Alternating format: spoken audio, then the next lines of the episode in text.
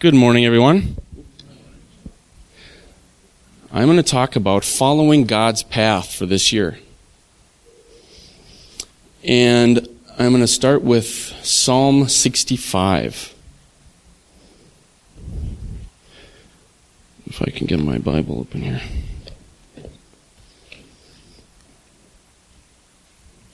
And I would recommend everybody that's got a Bible or if it's on your phone or iPad, open this one up. It's really good.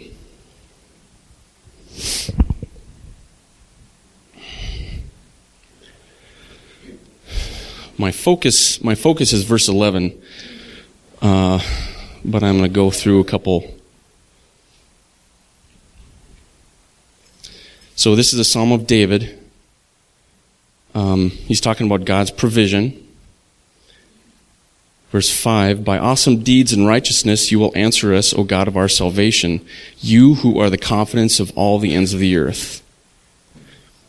Who established the mountains by his strength, being clothed with power. You visit the earth and water it, you greatly enrich it. Verse 11 You crown the year with your goodness and your paths drip with abundance. So, whose path are we supposed to follow? Your own? Your own? Your spouse's. It's got to be your spouse, right?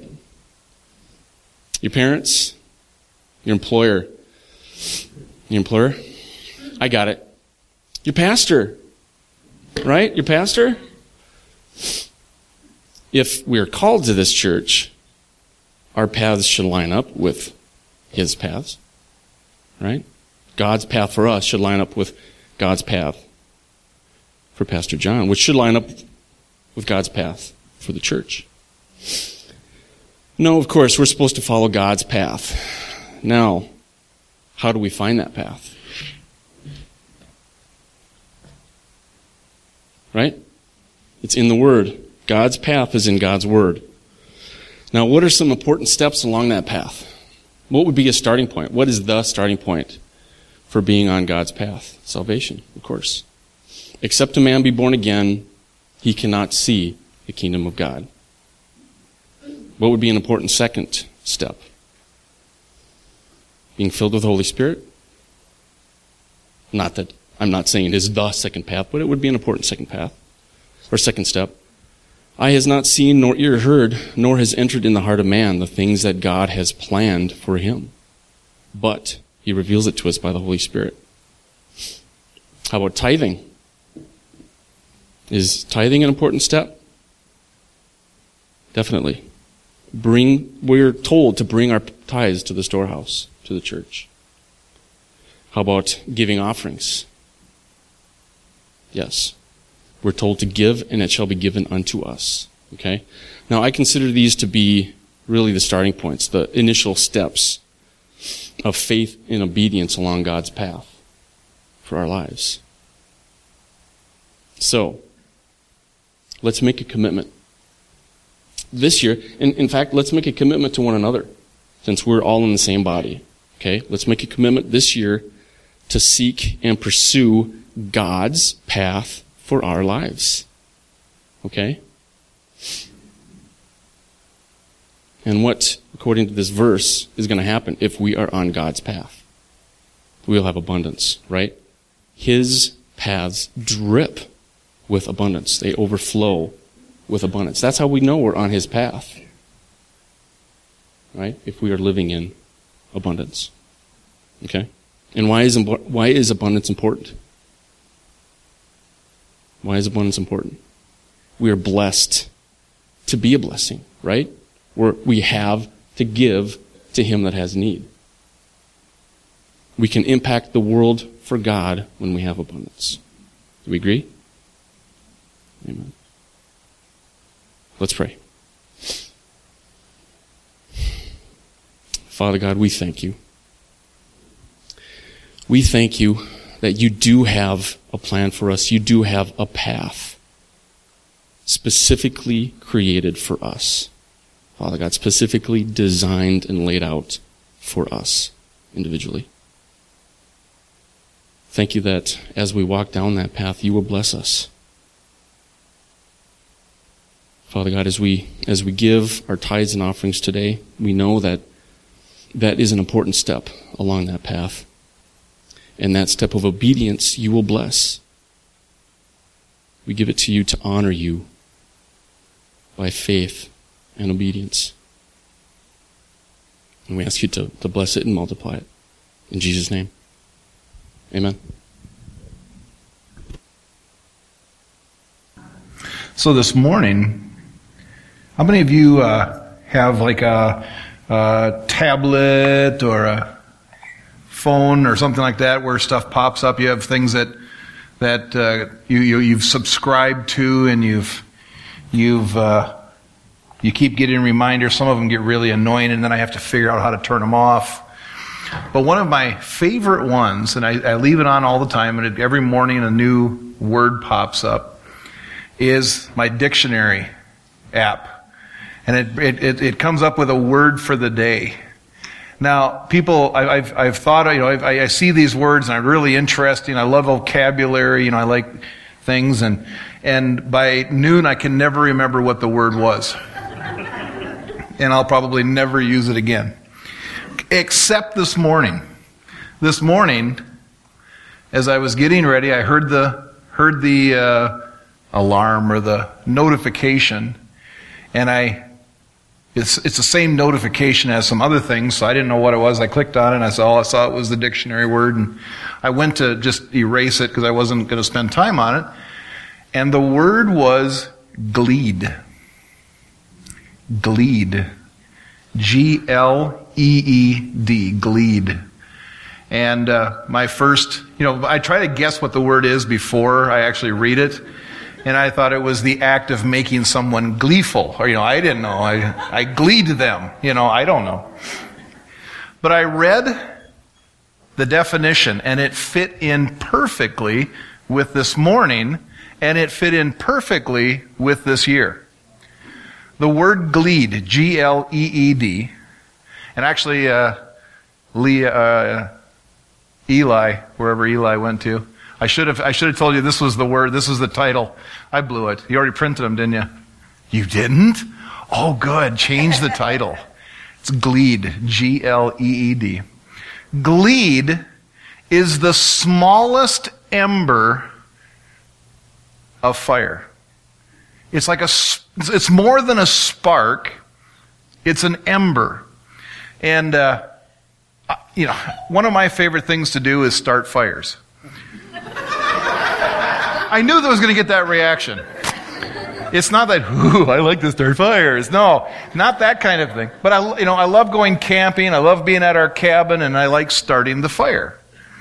And anybody who's been camping with me, anybody who's gone on the men's retreats or you've been to our cabin or whatever, uh, you know I have this challenge. I try to start a fire with the least amount of help as possible. I mean, anybody can start a fire with gasoline. And don't do it. It's very dangerous. Very dangerous. Don't ever do it. Not that I haven't tried it before. I won't even tell you because I don't want to give anybody any bad impressions. Don't do it. It's very dangerous. I actually do. I have a friend who spent some time in the hospital because he was starting fires with gasoline. Don't do it. So my goal is to start a fire with the least amount of help as possible. So, if it's the first fire of the week or the first fire of whatever and, and there's, and it's a cold place where I'm starting, my goal is to start it with one match. If it takes more than one match, I've failed. So that means ahead of time you have to prepare and have enough kindling and tinder and, and burnable stuff. I love birch bark. Birch bark in in uh, in in uh, it it uh, guarantees good fire start. But if it's not the first fire of the week, if it's the second fire of the week, and I get up first thing in the morning real early, I never look for a match. My goal is to start that fire with the least amount of help as possible. So what you do is you open up the fireplace or you go look at the fire and it's completely burned down, isn't it? If you've taken care of the fire up until the point you stop, it all burns, which is good. You don't want fire starting in the middle of the night. But if you take something and you, you, you sift underneath and you flip it over, guaranteed there's at least one ember left. And it's my goal at that point to start the fire with that ember. This year, remember gleed. It's not the word for the year. Remember we said it's not, we're not going to have a word for the year. We're going to have a number of words for the year. Well, one of the good words for this year is gleed. People have sparks of fire in them. Now, it may have been from uh, when you got saved. When we're talking about spiritual things, it may have been when you got saved, and and from that time on, that fire that burned very hot back then, may be only a spark left. Or it may have been from a revival at some point in time. Uh, if you've ever ex- been in a church or you've ever been in a series of meetings where, where God gets, gets a hold of you and He does something powerful and He changes your life. And there's this, this, this, you know, there's a, a raging fire maybe even. I, I still remember, uh, back in 1995, um, we were had been being a part of the revivals that started in in uh, Lakeland, Florida, and, and that then uh, we had some meetings that came up here, and and God began to do things in our churches up here. And then there was an opportunity for us, and we took our youth group, and and Jesse was one of them. I don't know how many of you, Jesse and Billy and a number of others, some of some of the adults. We went down to St. Louis. If you remember St. Louis, and and uh, we went down to St. Louis and we stayed in this old cabins uh, in the middle of the of the uh, Missouri woods. Ding ding ding ding ding ding. It was beautiful, but it was these old cabins, and and that night the the minister. I mean, there were there were uh, many thousand people at this meeting, and and that the the one night the minister, uh, led of God, comes off the stage and he he walks all the way past all the front rows. We were in the back. Because we got, you know, you get there at a certain time and everybody's there early and they're rushing. We're in the way back. He walked past everybody, walked past everybody, came right in front of us, pointed to me and said, stand up. And began praying for me. And then he turns to Deb and says, stand up.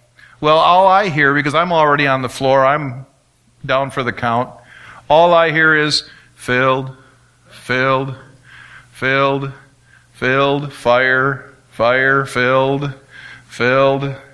And I know what's happening is he's backing Deb across the auditorium. Because she's not going down. Because her, her thing is there's no fake, man, no fake. And that's exactly the way it should be no fake. God is God, He can do anything He wants. And he's saying, filled, filled, and I'm down for the count. And all, I keep hearing this, and all of a sudden I hear, I can do this all night. I can chase you all the way across the auditorium. filled, filled, filled. Till apparently she had her back up against the wall and she was, couldn't go any further. And he prayed for her for a while, and then he went, the rest of the meeting went on. And that night, we get back to the to the cabin. Actually, it was one big room. If you, those that were there, remember, we, the first night we stayed in one big room because then we cleaned the rest of the cabins because they were nasty. but we cleaned the cabins and then we stayed in those cabins after that. But we're in this cabin, or we're in this one big room, and everybody's sleeping on sleeping bags all over the floor. And I'm just about to fall asleep. Husbands, you know what I'm talking about. When the when Deb goes, John, are you awake?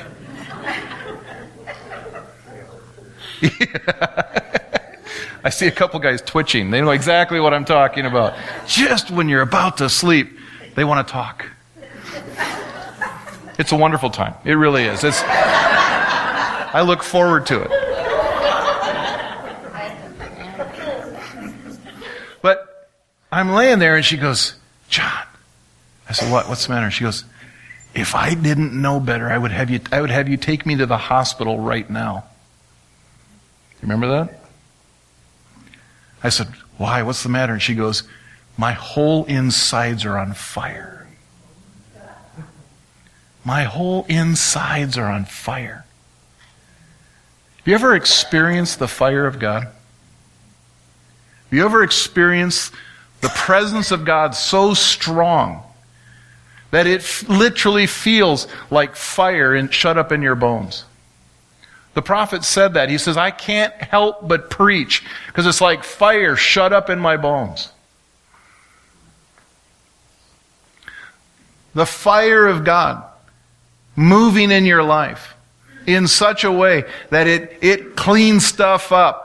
It reignites passions. It, it purifies God's word in your heart. It purifies your heart to be able to receive God, God's word and to, to walk with it and run with it appropriately. The fire of God. All week long. It's been interesting. I've said this before that many times when I'm preparing for a sermon, I'm, I'm listening for God, I'm talking, you know, and, and I, but I also hear other people. You would not be, you would be amazed to know how many people this week walked up to me and started talking about fire. Every time I just, you remember the, the verse that says that Mary pondered these things in her heart?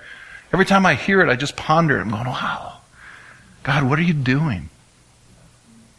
And this morning, as, as I saw that word gleed pop up on my screen, and I, I was still getting ready and I started to think about it, the Holy Spirit said there's a small flame, a small ember.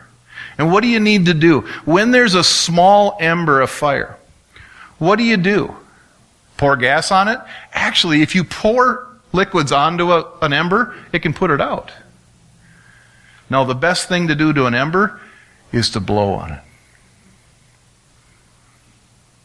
And the only one who can blow on that ember is the Holy Spirit. As we allow the Holy Spirit to blow on that ember, allow Him to. Let Him say, Lord, you know, it just, it seems like all I have is a, is a small ember left.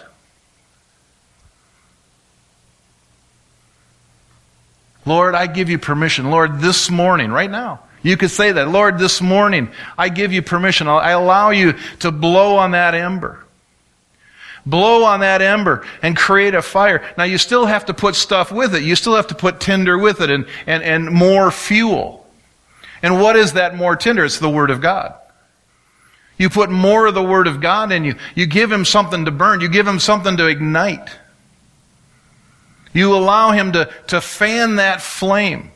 This morning I pray that, that the rest of this sermon, which was actually the part I had planned, that the rest of this sermon f- begins to fan into flame. But it can't be just this morning. If you only fan the flame one morning, the next morning, and you don't add any fuel, you don't, you don't feed that fire, the only thing that'll happen is tomorrow it'll be even colder. So this morning, allow God to begin to fan that flame. Ask Him, desire Him, desire His presence in your life. And I pray that this word, this morning,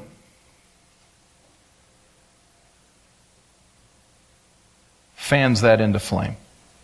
Turn with me to Exodus chapter 3.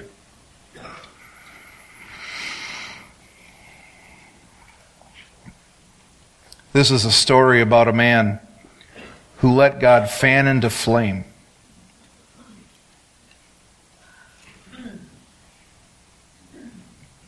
It's a story of Moses. Now, this is Moses. We see him a little later in his life. He's over 40 years old. He spent the first 40 years in Egypt being the adopted grandson of Pharaoh. Do you know that when he was born, he was extremely insignificant? He was the son of a slave. He was the he was the son of a slave. He had nothing in which he could say, I deserve this, I, I plan on doing this, I plan on being here or doing that. He was nobody.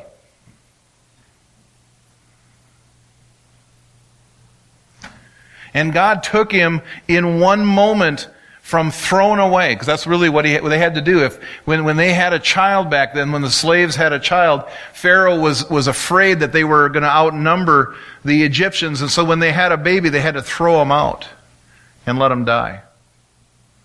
First, he told the midwives to smother them.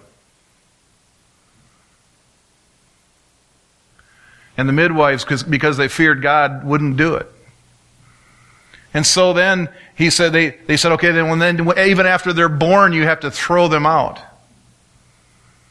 Well, his mother, praise God, technically did that, put him in a basket and set him adrift in the Nile. And in one day, he went from a castaway, a thrown off child of a slave, to the adopted grandson of Pharaoh. God sees you. God sees us. And we are the last, the least thing from, the farthest thing from insignificant.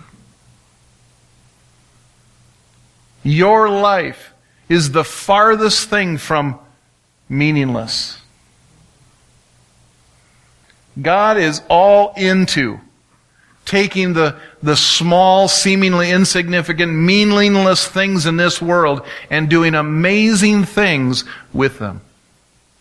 So the first 40 years of his life, he is the adopted grandson of the Pharaoh. He's gone through all the right schools. He's, he's hung out with the right people. He's being groomed for leadership. And in the midst of it, he's not satisfied. He's not satisfied He's not satisfied with the way things are. Because he knows who he is. He knows that God created him not as the son of grandson of Pharaoh, but as a child of God, one of the children of Israel. He knew he was Hebrew. He knew who he was. And in in the time that he was studying, in the time that he was growing up, somehow, some way, he got it into his mind that somehow God could use him to deliver his people. And he decided that he would do that.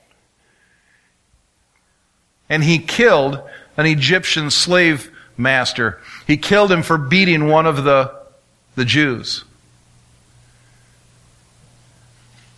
And not only did he get in trouble with the Egyptians, but he got in trouble with the Jews. They said, Who gave you permission to, to rule over us? Who do you think you are? You think, you, you think you're our Savior? He got scared because not only now did the, the Jews rejected him, but also Pharaoh. His, the, Egypt rejected him. And, and he, they, he ran away because what he had done is he had murdered somebody. And so he spends the next 40 years tending sheep on the backside of a mountain. So if you think your life so far has been meaningless and thrown away, and so far you think that your career choices have left you on the backside of the mountain tending sheep, you're in good company.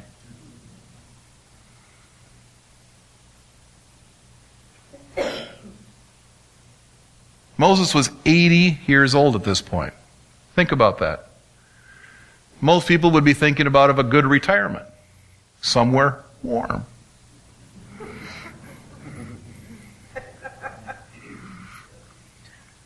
But 80 years old, after everything in your life has fallen apart, going from absolutely nothing to ranking right up there in the whole world, because Egypt was running the whole world at that time. Known world. To then again being the lowest of the low. Because if you remember the story, the full story, Moses, when he went to see Pharaoh and told him that, I'm sorry, when, when Joseph, sorry, when Joseph, when they got there, remember that the Egyptians despised shepherds. He went from the lowest of the low to the highest of the high and back down to the lowest of the low.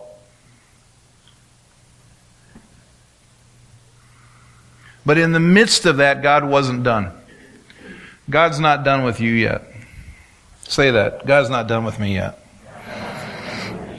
Exodus chapter 3, beginning with verse 1. It says, Now Moses was keeping the flock of his father in law Jethro, the priest of Midian, and he led his flock to the west side of the wilderness and came to Horeb, the mountain of God.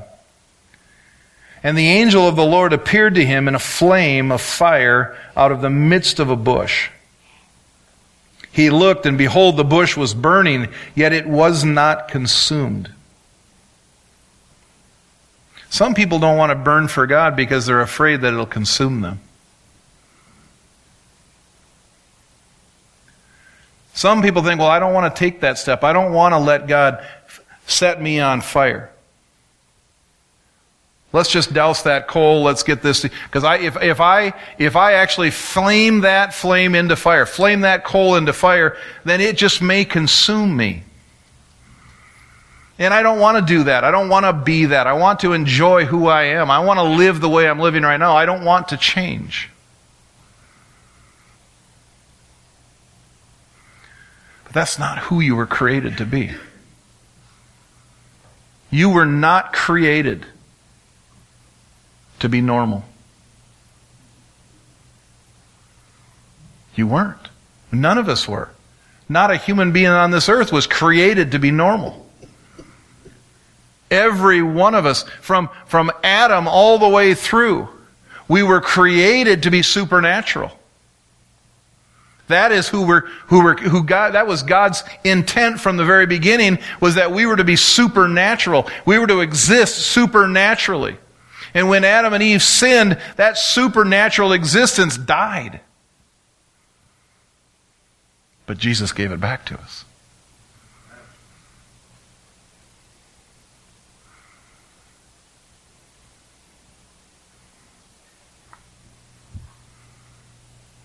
The best thing you can do is to let God fan that flame. Fan that flame.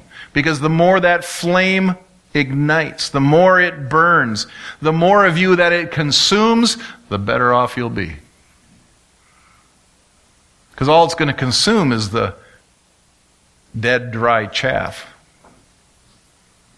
Who you truly are will become refined. You want to talk about supernatural. In the midst of the bush, he looked, and behold, the bush was burning, yet it was not consumed.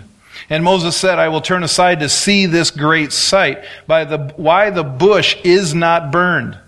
When the Lord saw he turned aside, that he had turned aside to see, God called to him out of the bush, Moses, Moses. And he said, Here I am. Then he said, Do not come near. Take your sandals off your feet, for the place on which you are standing is holy ground.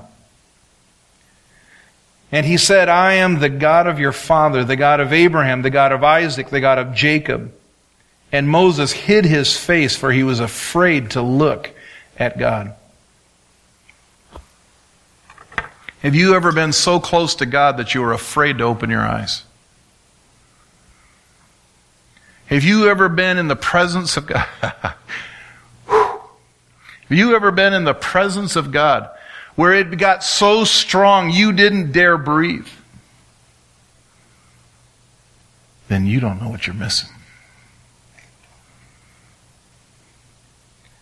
God is not a God of out there in the universe somewhere just hoping you'll make it to Him. He is an all consuming fire and He's personal.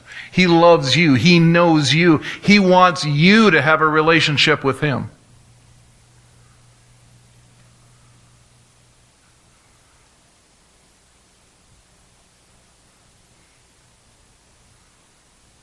It is possible to experience the living God, not just in a, in a thought way or a, or a, or a desire way or a, you know, okay, God, I'm just going to serve you. I'm just going to, I'm going to do your stuff. I'll, I'll go do stuff for you. No, it's possible to experience God in a very personal way, a very tangible way, a very real way.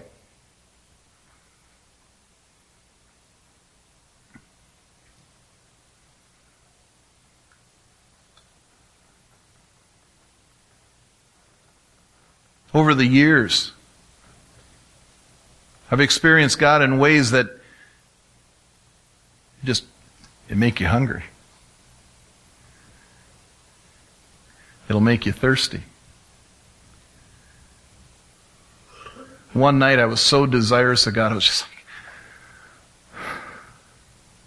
Oh God, I need more of you. I want more of you, Father. I want more of your presence. I want more of your, your power. I want more of you. Fill me, Lord. Fill me more. And in the midst of crying out, I heard this question How much do you think you can take?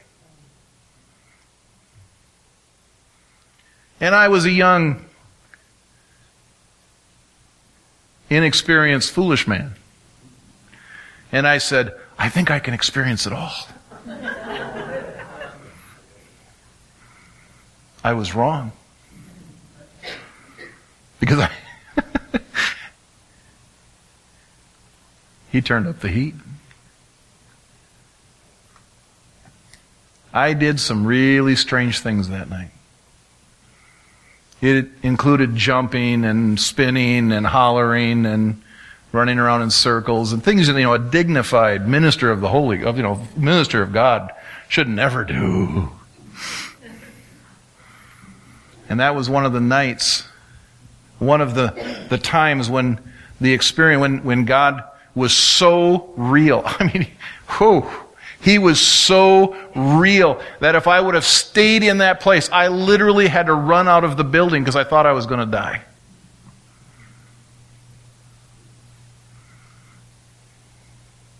And I got in my car, and as fast as I dared, I drove away from that building because I thought, I literally thought, that if I stayed anywhere close to there, I was done. And I got home, and I was, I was physically affected. And I'm sitting there in the quiet of my home, and the Holy Spirit says, That was just a little bit. I got to work the next day because this, this was in a meeting, happened to be in front of a whole bunch of people. And a woman came up to me because they were getting ready for the next day's meeting. She came up to me and she goes, Oh, Pastor John, that was amazing last night. I was thinking, Yeah, you don't know the half of it. And she goes, I'm praying and asking God that He'll meet me tonight like that. And I went, No, don't do that. and He did. And she did. And she told me, oh my gosh, I had no idea that God's anything like that. Did you know that God was anything like that?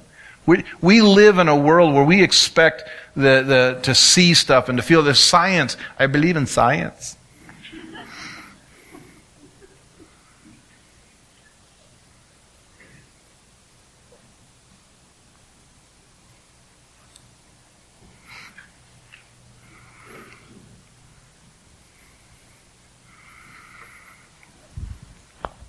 God went beyond the natural to show himself to a thrown out slave who was guilty of murder.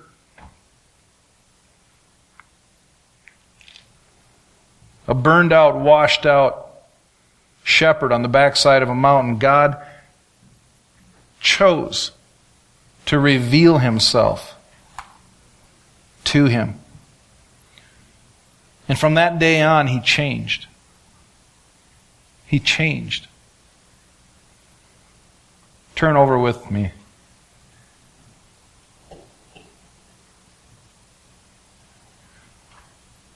few more verses to Exodus chapter 3, beginning with verse 13 says, Then Moses said to God, If I come to the people of Israel and say to them, The God of your fathers has sent me, and I ask him, What is his name? What shall I say to them? God said to Moses, I am who I am. And he said, Say this to the people of Israel I am has sent me to you. You ever wonder why God answered him that way? Why did God say, when, when, when he was asked, What's your name? And Moses, you know, Moses says, God, what's your name? And God answers him, says, I am.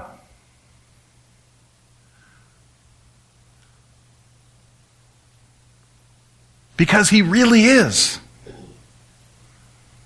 God really is. A lot of most people in this world don't even believe there is a God.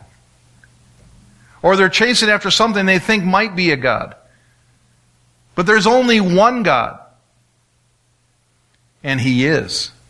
Remember the verse in the New Testament. It says that to live by faith, the, the righteous one will live by faith. He first must believe that God exists and that he is a rewarder of those who diligently seek him. He really exists. He is real. He isn't just an idea. He's not just a thought. He's not just a concept. We spent last year talking about doctrine on purpose. Why? Because then we'll really start believing that what the Bible says is true and that He really is. Well, okay, He really is. Why does He, re- why did He reveal Himself to Moses and say, hey, tell my people that I am? that I exist. Why? Because he's continuing on his plan. His plan from the very beginning was for man to know him. To know him. To really know him. Philippians. Let's read that real quick. Philippians chapter 3 verse 4 through 11 says this Though I myself have reason for confidence in the flesh also, if anyone else thinks he has reason for confidence in the flesh, I have more. Circumcised on the eighth day of the people of Israel, of the tribe of Benjamin, a Hebrew of Hebrews as to the law, a Pharisee as to zeal, a persecutor of the church as to righteousness under the law, blameless. But whatever gain I had, I counted as loss for the sake of Christ. Indeed, I count everything as loss because of the surpassing worth of knowing Christ Jesus, my Lord. The surpassing worth of knowing Christ Jesus, my Lord. We don't know that Paul ever came into physical contact with the living Jesus.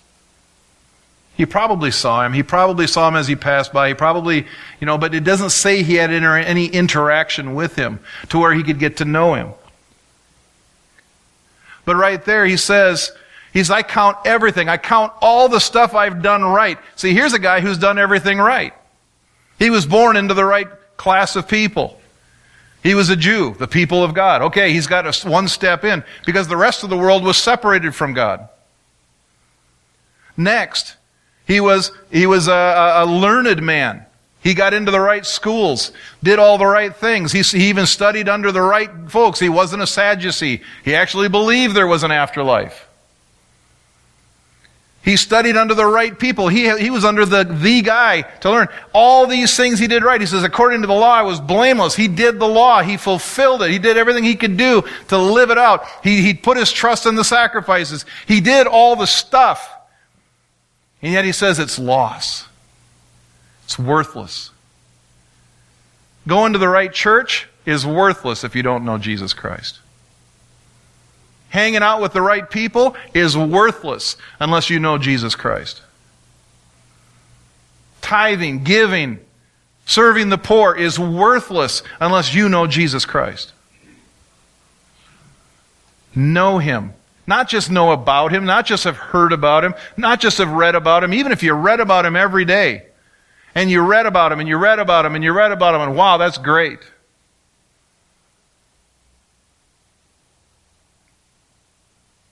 That'd be like if, if my wife had a journal and every day she wrote in her journal her life and this is who I am and this is what I've done today and this is where I'm going tomorrow and yada yada. And I found that journal one day and I read it and I read it and I read it, but if I never met her, there'd be no relationship.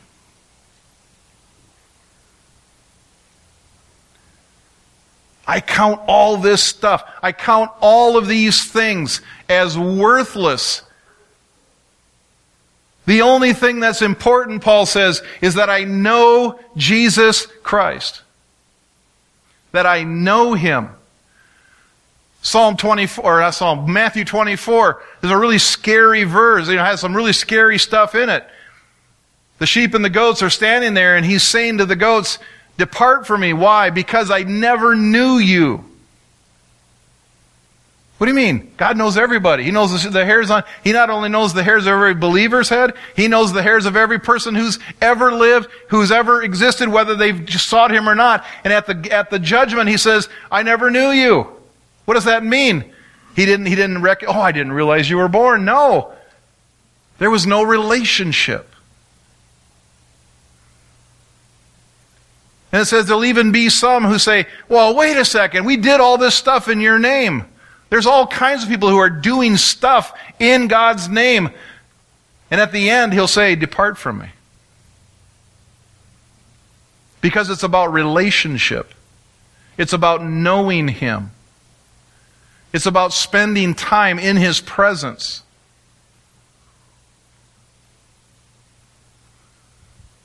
But you don't have to spend time in His presence because you're scared to death. That may be a good reason to start. But that isn't the way you want to keep doing it. You want to keep doing it because you, you learn to know Him. You get to know Him in such a way. And how do you get to know Him? By spending time in His presence.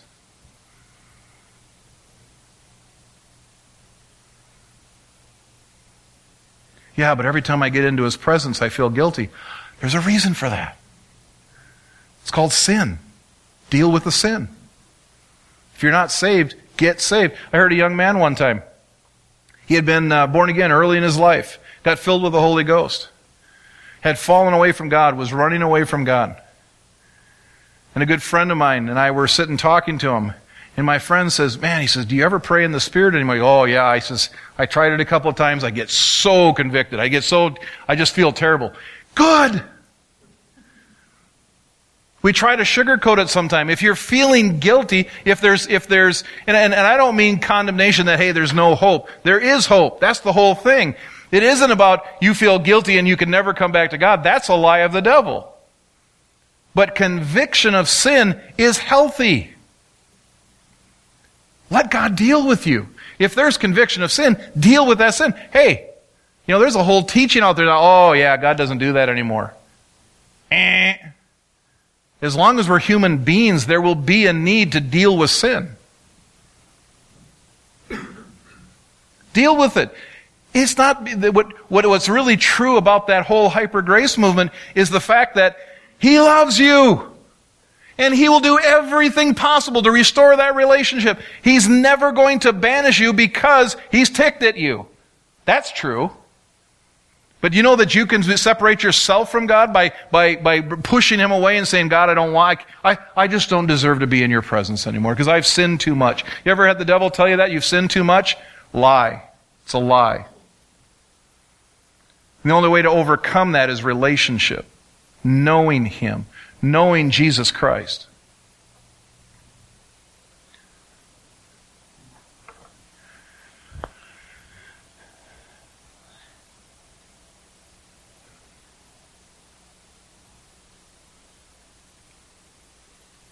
For his sake I have suffered the loss of all things and count them as rubbish in order that I may gain Christ and be found in him, not having a righteousness of my own that comes from the law, but that which comes through faith in Christ.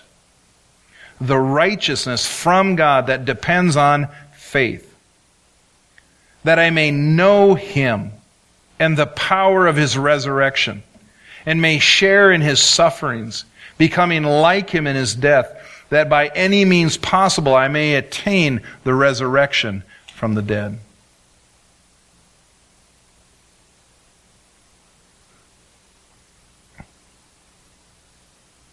But it takes a grooming, it takes a, a spending time, it takes seeking after God. The Bible says that, that if you seek Him with all of your heart, you will find Him.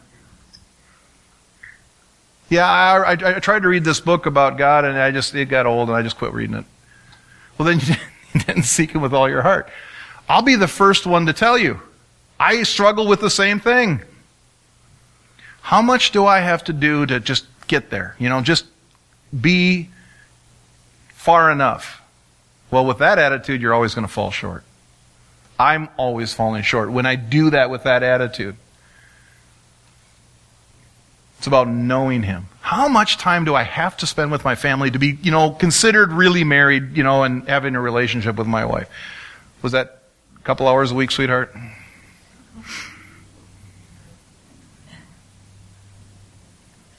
Five, six hours a week, sweetheart?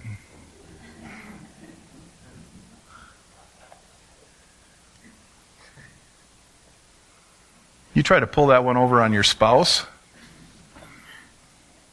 it becomes very evident very quickly that the relationship is suffering. This last two weeks has been wonderful. Spent more time with the family than I have in a long time. one day Deb goes, Do you notice how happy I am? Yes, I have noticed. Now, just to keep it that way, that's the. I need all the points I can get. One last verse. Can the ushers begin to pray, prepare for communion? Exodus chapter 33. Slide all the way over. Exodus 3 is where Moses is introduced to God. God introduces himself to Moses. And Moses at that point can't even, he hides his face. He hides his face because he's so scared. And now, this is years later, many years later, we have Exodus 33, beginning with verse 7. Now Moses used to take the tent and pitch it outside the camp, far off from the camp, and he called it the tent of meeting.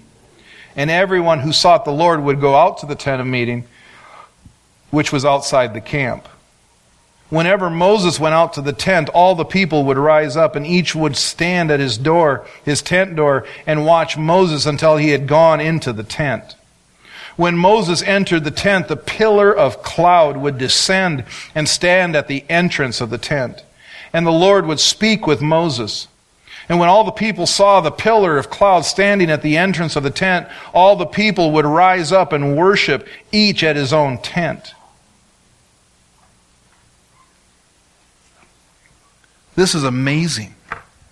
This is an amazing example of a man who went from the first time he meets with God, hides his face because he's scared to death, to a man who purposefully, he carries around an extra tent while traveling just so that he can set it up and spend time with God in it. And it's an amazing, beautiful example of a man going and spending time with God and God showing up, that pillar of fire that would lead them by, by night and that, that pillar of smoke by day. When he would go into that tent, God would come down and it says that he would speak to him face to face. And the whole time he was doing it, the people would stand outside their tents and they'd watch and they'd go, wow, and they'd worship God from afar. It's also one of the saddest stories in the whole Bible. It's at the same time one of the most ex- amazing examples of, of intimacy with God and one of the saddest stories in all of the Bible. Why? Because there's over two million people standing afar off going, wow, it'd be great to have a relationship like that.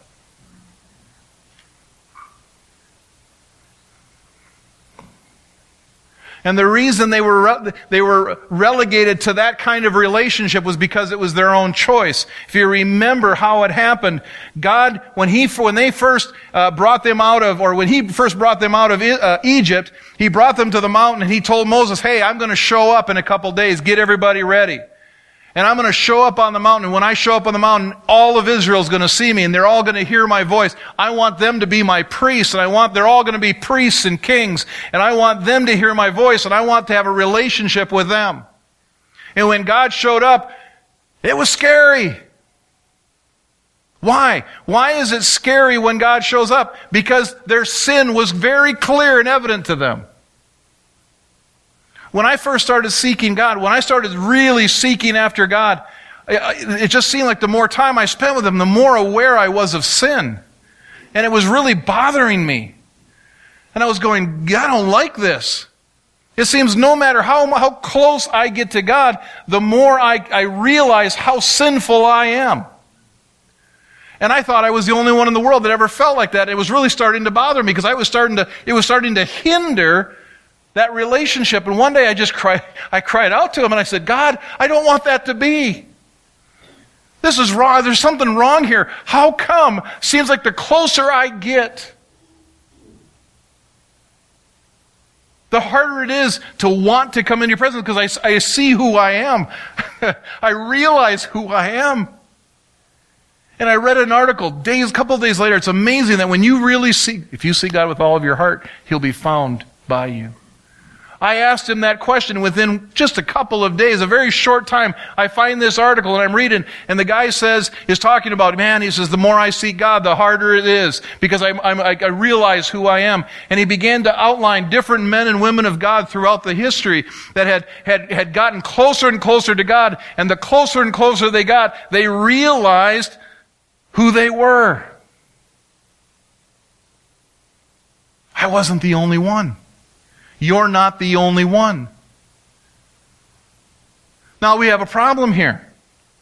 Because if that, the closer you get, the more you realize who you are, and it affects the way you seek God, you'll stop.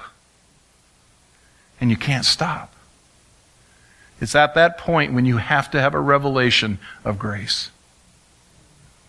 I don't come into the presence of God because I'm good. I don't get to come into the presence of God because in some way I've done something right. And I've done, I haven't done anything wrong today. I get to come into the presence of God because He wants me there. And He made a way through Jesus Christ. He knew we couldn't do it ourselves. He knew you couldn't measure up.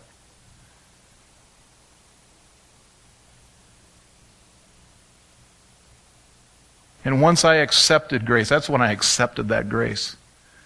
When I accepted that grace, it was like it was wide open. Then it was about character. Seeking after Him daily, wanting more of Him. And there are definite long periods of time where I've not done that. And He still loves me. And He still calls to me.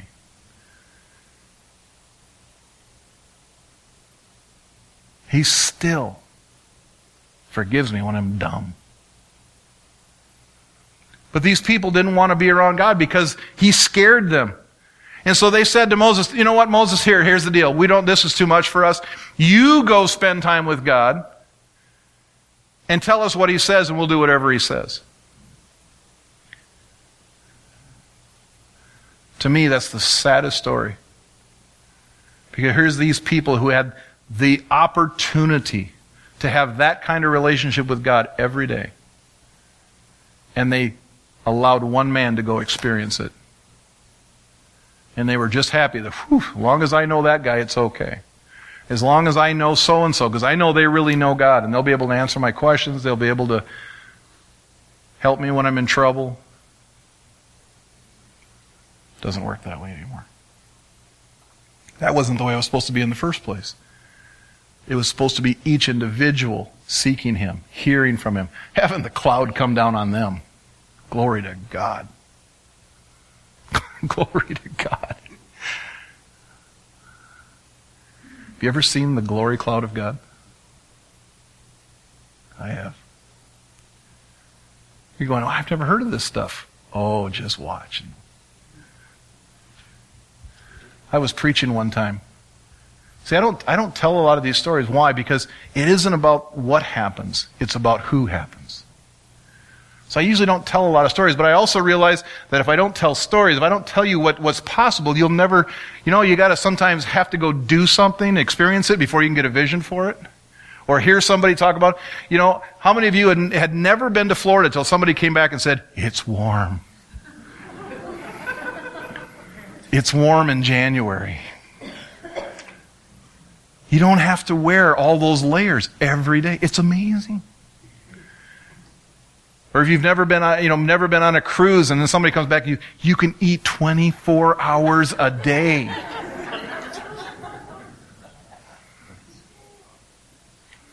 until you hear the stories, until you hear somebody testify about what they've experienced, you don't even know it does exist. There's all kinds of things that you don't know exist. There's stuff I don't know exists. I want to know, though. I was preaching one day. And I was, was over at Abundant Life, and it's a big auditorium and it has big lights. It's a very bright room when they have it all lit up. And as I'm preaching, it keeps getting darker and darker. And as I'm preaching, I'm getting, I'm getting upset because I'm thinking, who's dimming the lights? It keeps getting darker and darker, and I keep watching lights, and there's nobody running the lights. I'm thinking, there is something wrong. I must be having a brownout here in the building. And the longer I preached, the darker it got. And the heavier it got. Now you might be thinking heavy and dark. Wait a second, is that, is that God? Could that be God? Read the Bible. There are times, darkness is not always bad. It gets so thick in the presence of God that it's, it's, at times it's even hard to breathe. Heaviness on your shoulders. For me, it's I could feel a heaviness on my shoulders, a heaviness, and it's just warm and it's good. That day, it got to the point where I couldn't even see the back of the church because the, the, the, literally a cloud was filling the room and it was getting darker and, and the, the anointing of God was getting stronger and stronger. And when I got done preaching, I prayed and I got done and I woke up, and it was, I woke up, yeah. I opened my eyes and the lights were all back. But the presence stayed on me through that whole day.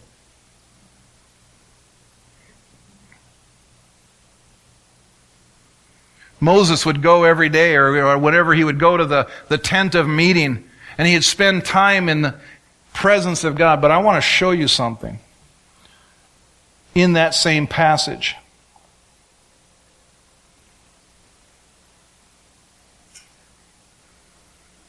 Whenever Moses went out, verse 8, whenever Moses went out to the tent, all the people would rise up and each would stand at his tent door and watch Moses until he had gone into the tent. When Moses entered the tent, the pillar of cloud would descend and stand at the presence of the tent. And the Lord would speak with Moses, and when all the people saw the pillar of cloud standing at the entrance of the tent, all the people would rise up and worship each at his, at his tent door. And then verse 11 is absolutely amazing to me. Thus the Lord used to speak to Moses face to face as a man speaks to his friend. When Moses turned again into the camp, his assistant Joshua, the son of Nun, a young man, would not depart from the tent.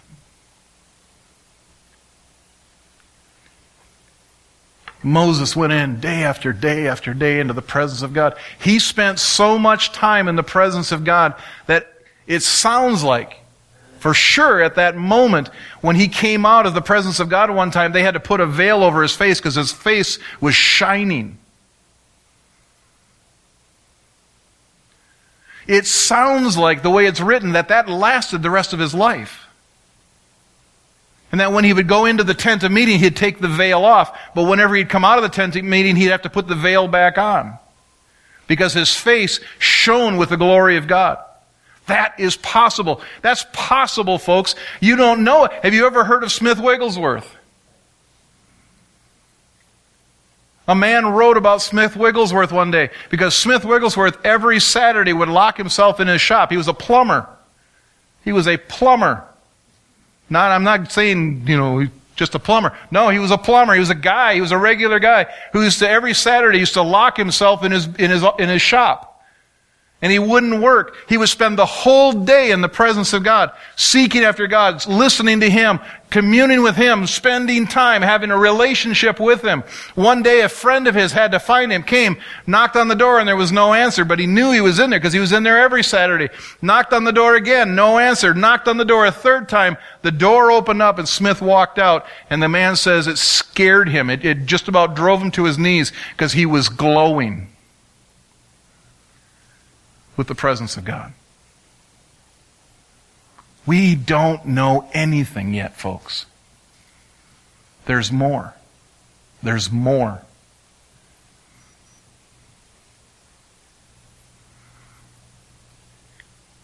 What do we know about Joshua? And I'm going to close with this. Worship team. What do we know about Joshua? Well, according to this right here, while Moses was spending time in God's presence, Joshua was sitting outside the door. You notice he didn't stay at his own tent? He wanted to get closer. He wanted to get closer. So when everybody else was staying a far distance away, Joshua, no, I want to get closer. He couldn't go in for whatever reason, but he stayed at the entrance of the tent. And then, whenever Moses would leave, Joshua would just hang out. What else do we know about Joshua?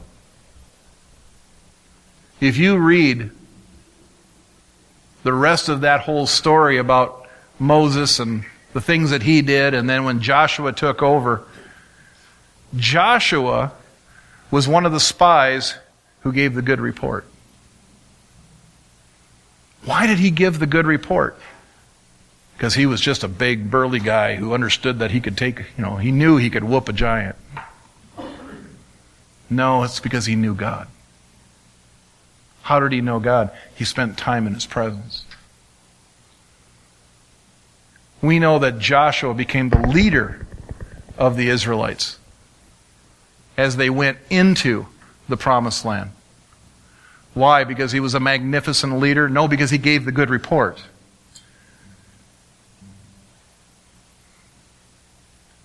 The book of Joshua, when God begins to speak to Joshua about going in, he keeps reminding him, don't be scared. Why? Because he had an opportunity to be scared. And he was a human being. The thing is, he knew God. And you read Joshua, you read that whole account of Joshua going in, leading the people in, fighting, all the things that went on. Joshua never blew it big. There's only one time where he did something just a little. it was just like I'm going to do this anyway and he did, he did it without seeking God because he was so he was so confident that no matter what he did was going to succeed. And he got a little too confident and he went into a battle and they got beat back. They, you know, they got beat. And he's like, okay, whoa, what happened here? You immediately went to God and said, what did I do wrong? Well, you got ahead of me. I didn't tell you to do it that way. But that's it. As far as I know, that's the only thing he screwed up on. Why? Because he knew God. It was a relationship. The invitation the invitation for that kind of relationship is open to you and I. Well, I, wait a second, but you don't know I'm, I'm not anybody and I've done this wrong and I've, I've really blown it and God can't possibly use me. Wrong. Remember what Jesus said? He says, until, or from the beginning until John the Baptist, None has been greater than John the Baptist. John was the last Old Testament prophet. He was the guy, I mean, this is one of the guys that heard from God, did what God said, saw miraculous things. He said, from the beginning until now, none has been greater than John the Baptist. He was the best. He was the, he was the, he was the most important. He was the strongest. He had all the stuff going for him. And he says, but from this day forward, the least in the kingdom of heaven is better than these.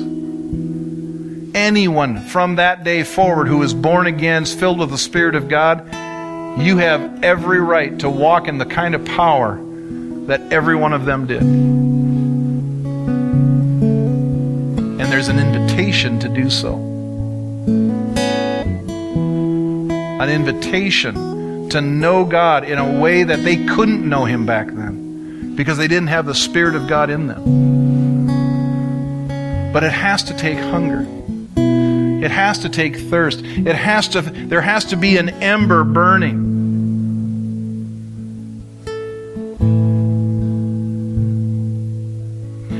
Many of you, and now I'm speaking by the by the Spirit of God, many of you have been feeling a burning within you. Now, it may not be big, it may not be a, an all consuming fire because I haven't seen you get up and run around yet. And you don't have to. I don't, that's not what we're doing here. We're just fanning it into flame. And it's getting hotter. It's going to keep getting hotter, not just because we're in Sunday service, it's going to get hotter tomorrow as long as you fan it into flame. And then hotter on Tuesday, then hotter on Wednesday, and even hotter on Thursday.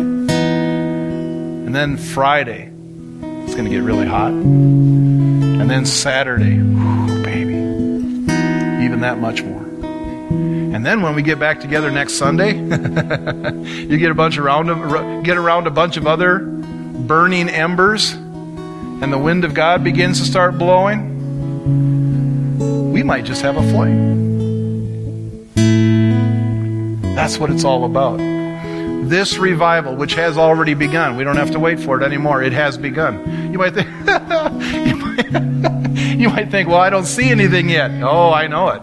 It's because it's an ember. And just because it's an ember doesn't mean it's not important because you can't get a fire without an ember. Oh, that's don't despise small beginnings. Enjoy the small beginnings. That way you can say, I was there at the beginning. You could be like Ananias and not the one who got killed.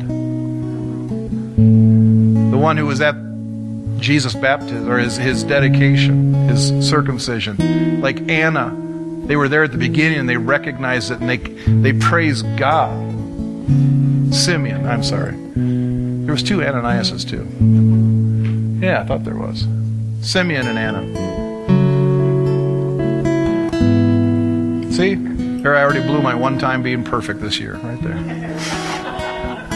I made it all the way to the last night, didn't I? Last night of 2014, I had not made a mistake. I blew it on that last night, didn't I, Kairos?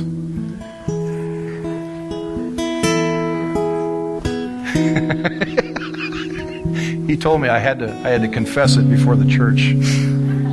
We were playing Catan. I said that the point total we had to come to was 14. He said they said no 13. I went no, it's 14 in my most you know authoritative voice because that if it was 14, then I would still have a chance to win. Somebody got 13. So I apologize publicly. But I waited till the last night. Now I've already blown it on the first weekend. It's not about being perfect, it's about knowing Jesus Christ. If you don't know Jesus Christ, if you don't know Jesus, if you don't have even a flicker of a flame yet, then I want to tell you that that relationship does not have to happen in a huge ceremony. It can happen in a choice. Yes, Jesus, I want you. I need you. I don't want to live like this anymore. I don't want to keep going in this direction. I have blown it and blown it and blown it. I cannot do it myself. I cannot do it myself. I need you. And this morning, if that's the decision you want to make, then make it. Then do it. Step over that line. Ask Him to come into your life. Ask Him to forgive you of your sins. Allow Him to be the Lord of your life. Because He paid the way. This ceremony that we do once a month is to honor and to remember what He did for us. He gave His body, it was broken for you and I. He said, This is my body broken for you. As often as you do this, remember me. And at the end of the meal, he took the cup and he said, This is my shed blood for the, the, the shed blood for the remission of sins. He did everything he could possibly do to give you the opportunity to know him. Take that opportunity. Take that chance. And when you get to know Him, then get to know Him better. Please stand. Here's what we're going to do. We're going to I'm going to pray and then we're going to release you to start to receive communion. The worship team is going to play a couple of songs. If you want to stay in worship, please do so. If you need to get going, please do, but we're just going to we want to keep the sanctuary quiet. Let people worship, let people seek God. Spend as much time as you feel a desire to do so. If you need prayer for something, if you need prayer for something, ask somebody to pray with you. Otherwise, you can come back to your seats, spend time in God's presence, seek Him. It's exciting what God is doing in our midst. It's exciting what God is going to do this year. He's already doing it, what He's doing this year. But it's about knowing Him. It's about knowing Him and the power of His resurrection. He didn't stay dead, He rose again, defeating sin, death, once and for all. Let's pray. Father, we do come to you tonight, today, in your presence. And we ask you, Father,